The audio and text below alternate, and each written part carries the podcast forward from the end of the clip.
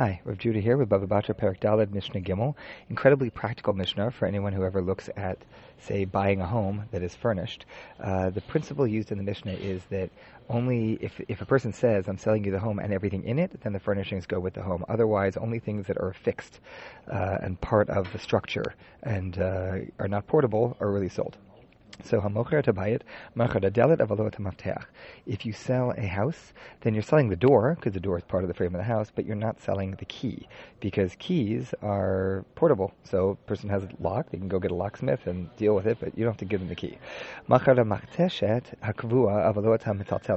If there is something used there for grinding, if it's fixed, uh, it's part of the structure. It's heavy, so then uh, that it is sold. But if you have a portable grinder, that's not uh, that's not considered part of the sale. Machar et uh, velo et kelet. So one is selling the uh, lower part of a mill, like a millstone, uh, that you grind grain against.